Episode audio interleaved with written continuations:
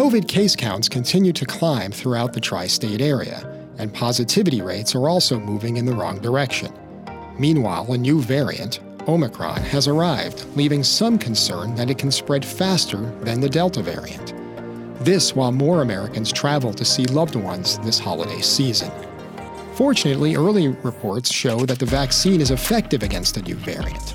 Still, many people haven't received their booster shots. Today, we speak to Northwell's Chief of Public Health and Epidemiology, Dr. Bruce Farber, and Northwell's Chief of Integrated Operations, Dr. John D'Angelo. They'll talk to us about how people can best protect themselves and how Northwell is positioned to handle any increase in cases within the health system. I'm David Reich Hale, and this is 20 Minute Health Talk. The breakdown between Delta and Omicron variants has kind of has changed quite a bit over the last few days. And the CDC reported that 73% of new cases last week were Omicron. What does that mean, Dr. Farber? It's quite an unbelievable statistic, to put it mildly. If, if you didn't see it with your own eyes, you'd have a hard time believing how quickly the shift occurred.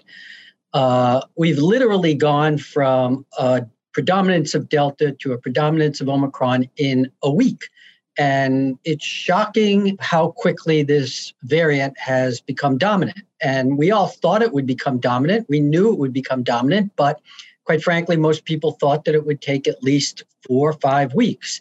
This is not that dissimilar, in fairness, to what happened in Africa and what happened in the UK and what's happened in Norway and in other Northern European countries where they've seen this incredible explosion. And I think it just goes to reinforce how contagious this variant is compared to its ancestral cousins. So we've seen an ebb and flow of COVID cases on Long Island for the better part of two years. And while the worst of it seems like a long time ago, we are seeing cases rise again. How concerned should we be? Unfortunately, we have to be very concerned. And I know that everybody wants COVID to be over, and many people feel that, you know, COVID is over. But the reality is, COVID is not over. And we've learned to live our lives and get on with our lives. But it would be foolish for us to not pay attention what's with what's been going on on Long Island, particularly over the last six weeks. So, Dr. D'Angelo, when I look at the hospitalization numbers, it doesn't seem like we're anywhere near overwhelmed, correct? Yeah, no, the hospitals are not overwhelmed with COVID per se, but there's a difference between um, what we experienced last year in the second wave last winter. Uh, so even though we have about half the COVID numbers as we had a year ago, our total census is very high. Uh, and that's because um, what we didn't experience during the second wave uh, and we're experiencing now is the return of all the other viruses and the subsequent related pneumonias and sepsis and the other things that we had a very uh, fortunate winter last year. We didn't see a lot of that because of much stricter uh, social distancing. Things were still shut down to some extent and so forth. So uh, the hospitals are very busy, but fortunately, at this moment, the COVID volume is not what we experienced at this point last year. Now, the, the death rate is also far lower. And there are a few reasons for that. Uh, Dr. Farber, if you can get into just a couple of those, that'd be great. Sure. Well, there's lots of reasons, uh, and it's a complicated issue, but clearly we're a lot better at taking care of patients and have a lot more uh, armamentarium to deal with COVID. Um, you know, and we're using a lot more monoclonal antibodies. We are basically treating a lot more people who have been fully vaccinated, and these people clearly are going to have a significant less uh, morbidity and mortality than in the original waves. So that's a dramatic, dramatic difference compared to before. Between the two variants, is there a point where sort of one takes over the other and that's it? Well, several answers to that question. First, no, there is no usual. There are countries where there have been uh, variants that have circulated simultaneously uh, in for fairly prolonged periods of time. One does not really you know take over the other if you if you will eat it for lunch but what's different about this variant is it has one the ability to latch on in much lower numbers to the pharyngeal epithelial cells that it first binds to cause infection Now, if those numbers are small enough, this is reminiscent of prior experiences we've had with measles. You know, if you have measles and you go to the bathroom and breathe, and somebody goes to the bathroom a couple of minutes later and walks in, they can get measles just from the virions that you left in that room or bathroom hours ago. And that's reminiscent of what's happening with this variant. It's extraordinarily contagious and therefore uh, it doesn't require a lot of contact or exposure. This is different than the strictly droplet nuclei type of exposure, which people previously talked about within a three foot radius for six feet. That's clearly not necessary to have a transmission of this virus. What else do we know about the, the new variant? And what else should we be looking for over the next few weeks? what do we know so far? We we need to know a lot more, but on a preliminary scale, we know that one, it's definitely more contagious. Two, we know that it's it's associated with more reinfections in people who have previously had infections with another variant of COVID. Thirdly, we know that the current vaccines are not nearly as good against this variant as they are against Delta and the ancestral strains. What do I mean by that? I mean, in preliminary studies, it looks like two doses of Pfizer vaccines have about a 40% efficacy at best against preventing infection by this variant. And if you look at three doses, or really, I should say a booster, then the rate of protection goes back up to the 70s. And it's probably closer to 85% effective from preventing you from being in the hospital and from dying, which is the, the big push. So we are in for a ride against this new variant. The good news is it does not appear to be more virulent, and there is some anecdotal suggestion that it is much less virulent and causes much less severe disease. I'm seeing an enormous number of cases, and most of them are mild. I think everyone is. Everyone knows somebody whose relative or whose friend has had COVID recently you can't walk down the halls without getting stopped about somebody who's telling you about you know somebody who got covid. I just don't know whether that denominator is so big that it's still going to lead to a big surge in hospitalizations. And in many ways i support what the uh, cdc is saying now which is you know the positivity rate is important but it really becomes much less important than just following the rates of hospitalization because they're much really more important in determining the effect this virus is having on our the strains of the healthcare system and the like.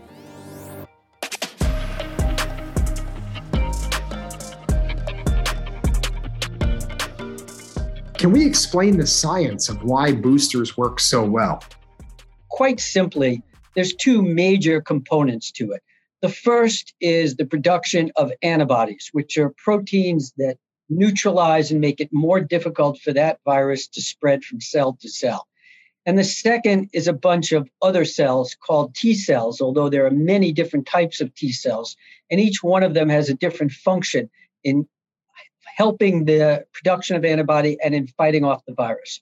And we know that the neutralizing antibodies that those B cells make um, are very important in protecting us. And and we know that by giving another boost, and the term boost comes from literally that, by priming the B cells again, we can get those antibodies back up to protecting us.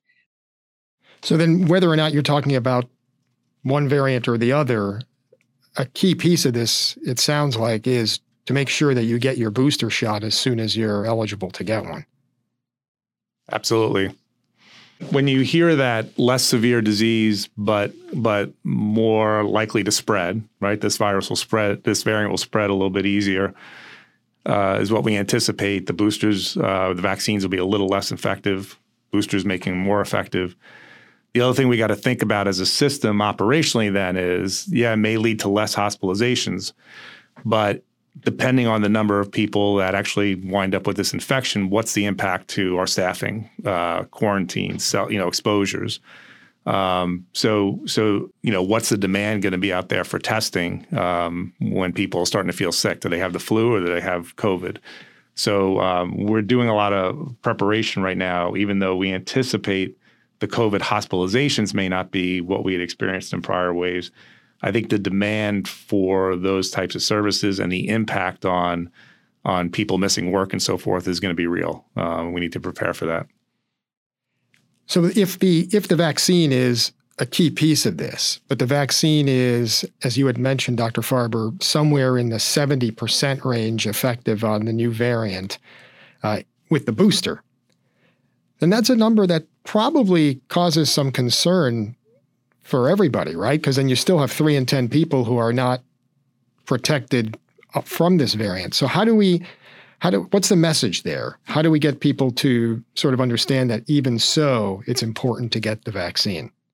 Well, I think the message is, um, you know, of that 70% or give or take whatever the number is, um, that's still, those are people who are getting infected, but that doesn't mean they're going to die and wind up in a hospital. So, you know, the pivot has to be that even when these vaccines are not great uh, or as good as they were when they first came out, they are overwhelmingly preventing uh, hospitalizations, death, and serious morbidity and mortality. Yeah, and I think to Bruce's point, the vaccines are the key, and we got to get more people out. Um, there's not enough people that have gotten boosters that are qualified, and the other population I think that um, uh, is very concerning to me is the pediatric population. Initially, vaccines approved 12 to 17 year olds. Now, 5 to 11s are also included, and when you look at the percentages of kids that are actually vaccinated, it's very low. And um, uh, I don't know, but just anecdotally, um, both my own experiences and talking to others, you're starting to see, see and hear more about the spread of, of, of, infections through these schools and so forth. So um, I think uh, that's one thing that has me concerned going into this winter is the pediatric vaccination rates. How else do we protect ourselves? I mean, obviously, if the vaccine is number one, what else do we have to do? Well, I mean, I, I think, think, we all know that a lot of the mitigation things that work so well uh, last year uh, have not been used with any degree of the same prevalence. So, for example, you know, flu and RSV and rhinoviruses and adenoviruses and paraflu are all back. And they were essentially gone when we were all masked. Um, and they are respiratory viruses. So, you know, I support what the governor just did of saying that, look, if you're going to allow people inside who are not fully vaccinated, you really need to make them mask. And, you know, I'm not saying that people need to wear masks in every setting, but when you're in a public setting and we're undergoing a Delta spike as well as an oncoming new variant, I think it is reasonable to ask people to mask inside in public places. That is another thing that we can do. And it actually helps. Look, it's not the cure, but it does decrease rates by as much as 50% in some studies. Dr. Farber, you're referencing Governor Hochul's mask mandate, which was implemented on Monday, December 13th. And Dr. D'Angelo, there's quite a difference between the way New York City has handled this and the way all the suburbs, not just Long Island, but Westchester and Fairfield County in Connecticut and northern New Jersey, where in New York City, you have to bring your vaccine card to get inside of a restaurant. And now in the suburbs of New York, at least, you just have to have a mask. But once you sit down and eat or go to the bar or do anything else, you're, you're probably not going to be wearing your mask. So, is there a difference in effectiveness between the two plans? I think if you look at the positivity rates throughout the pandemic, New York City is, uh, Manhattan specifically, but New York City has had uh, much lower positivity rates than other areas, not only in our region, but in the country. So I, I think, um, you know, the strategy, from my perspective, works. It's whether or not the public will tolerate that, but that's that's uh, it's I, I see it as very effective. There are still probably lessons learned from early 2020 that you're utilizing now. Can can we get into that a little bit? We, um, uh, you know, the surge plans, all the planning we had going into that first wave got us through probably the first week. And then it was back to the drawing board because no one anticipated the volume of, of cases and, and total patients we'd be managing. And to your point, we had about 3,450, 3,500 COVID patients and over 5,000 total patients in our, in our hospitals. Um, and uh, that really pushed us. So from that and planning for the second wave and now this wave, we've gotten very good at understanding every square inch of space that we could manage a patient if we need to, and have an escalation plan in every hospital of how to best manage the the, the you know this uh, a surge. Um, we understand the importance of space, staffing, supplies, and how they all have to triangulate and and and you have to plan, you know, kind of always like a almost like a week ahead of time, understanding current events and making the best move at that time, which could vary depending on where that surge is. Um, and uh, there was some regulatory relief in the first two waves, uh, which we don't have 100% of that back yet that allowed us to be really creative with moving patients around and smoothing our volume to maintain critical programs and not have to shut things down like we did in that first wave. What have we learned from the predictive technologies that Northwell has created to get out ahead of possible COVID increases? Yeah, no, we continue to use um, and evolve the the the, the tools uh, that we've developed to not only uh, do surveillance based on things we talked about on this, you know, positivity rates and trends and and hospital volumes and and ED and Go Health and demand for testing. We we look at all of this, including working with our marketing people on web search terms that, you know, how many people are looking up COVID type symptoms or Tylenol or you know looking for you know that sort of stuff. Modeling on anticipated hospital volumes, uh, some of the stuff that's been done there has been really cool and uh, seems to have been uh, fairly accurate during the second wave. So we're looking at that closely to kind of understand where we think the the trends will turn on the hospitalization side, based not only on hospitalization rates but community prevalence. Um, so yeah, we're still using all these same tools and always playing with them to see if we can get them any better. Now, the first time around, there was a pause on elective surgeries too, and that has not happened Correct. yet. And is there is there any concern about that happening? I think as a system, I don't have concern. We we made it through again last winter without having to cancel a single thing. Now, did we shift some things from one location to another? Uh, yes, but it was our goal, and it still is our goal to maintain, you know, full services. And you know what we call elective is is not elective to the person who needs a surgery. And and some of the things that are on that list are pretty important types of surgery. So so we really want to strive to maintain full uh, full service. So uh, and the way we do that, and we did it last winter, um, we got up much higher than we are today, and we we did that through this load balancing process, through moving patients around, moving staff around, and then occasionally, if need be, again, we can always find it somewhere in our system that's not as stressed that we can relocate uh, procedures to. Well, and the, the other issue now is testing, right? Because to be able to tell the difference between whether somebody has a flu, somebody has some sort of other viral infection, which in the wintertime is all over, or if it's COVID, is to test somebody. We're recording this right before Christmas and week out from New Year's. So, what do you recommend to people? So, there's no question that that's a big problem. And that's probably the biggest problem that is facing people. And help is on the way. It's not going to be perfect, but the state is opening four new testing sites. Northwell has put up a testing site at One Marcus for all of its employees. They can they can walk in there without an appointment. There are other testing sites open opening throughout both New York City and Nassau County and Suffolk as we speak. And just to wrap this up, any last thoughts on where we are today and where we could be headed over the next couple of months? Yeah, I'd just say something and I'll turn it over to John, which is, you know, I don't think we should use March of 2020 as, you know, a model of, are we going back to that? I mean, barring something extraordinarily different in terms of a variant that no one can predict, but even with the current variants, that is not something that we contemplate or see happening. And I don't see us ever going back based on what's going on now to that situation things have changed dramatically. We didn't even have testing yet. So I don't think our, you know, we should hold that to this the, the standard of what, you know, what is going to happen. Let's let's get rid of that, I think, in our minds. That doesn't mean though that we still are satisfied with 400, 800, 1,000 people in the hospital, even if we can deal with it. We still want to stop the pain and suffering and the disruption to our lives. And it's not easy and it's not going to be quick and it's not going to be, you know, happening overnight. But getting people with these boosters is a simple and easy task. And for the life of me, I don't understand how anybody who has agreed to the first two vaccines would then want to pull out from getting a booster.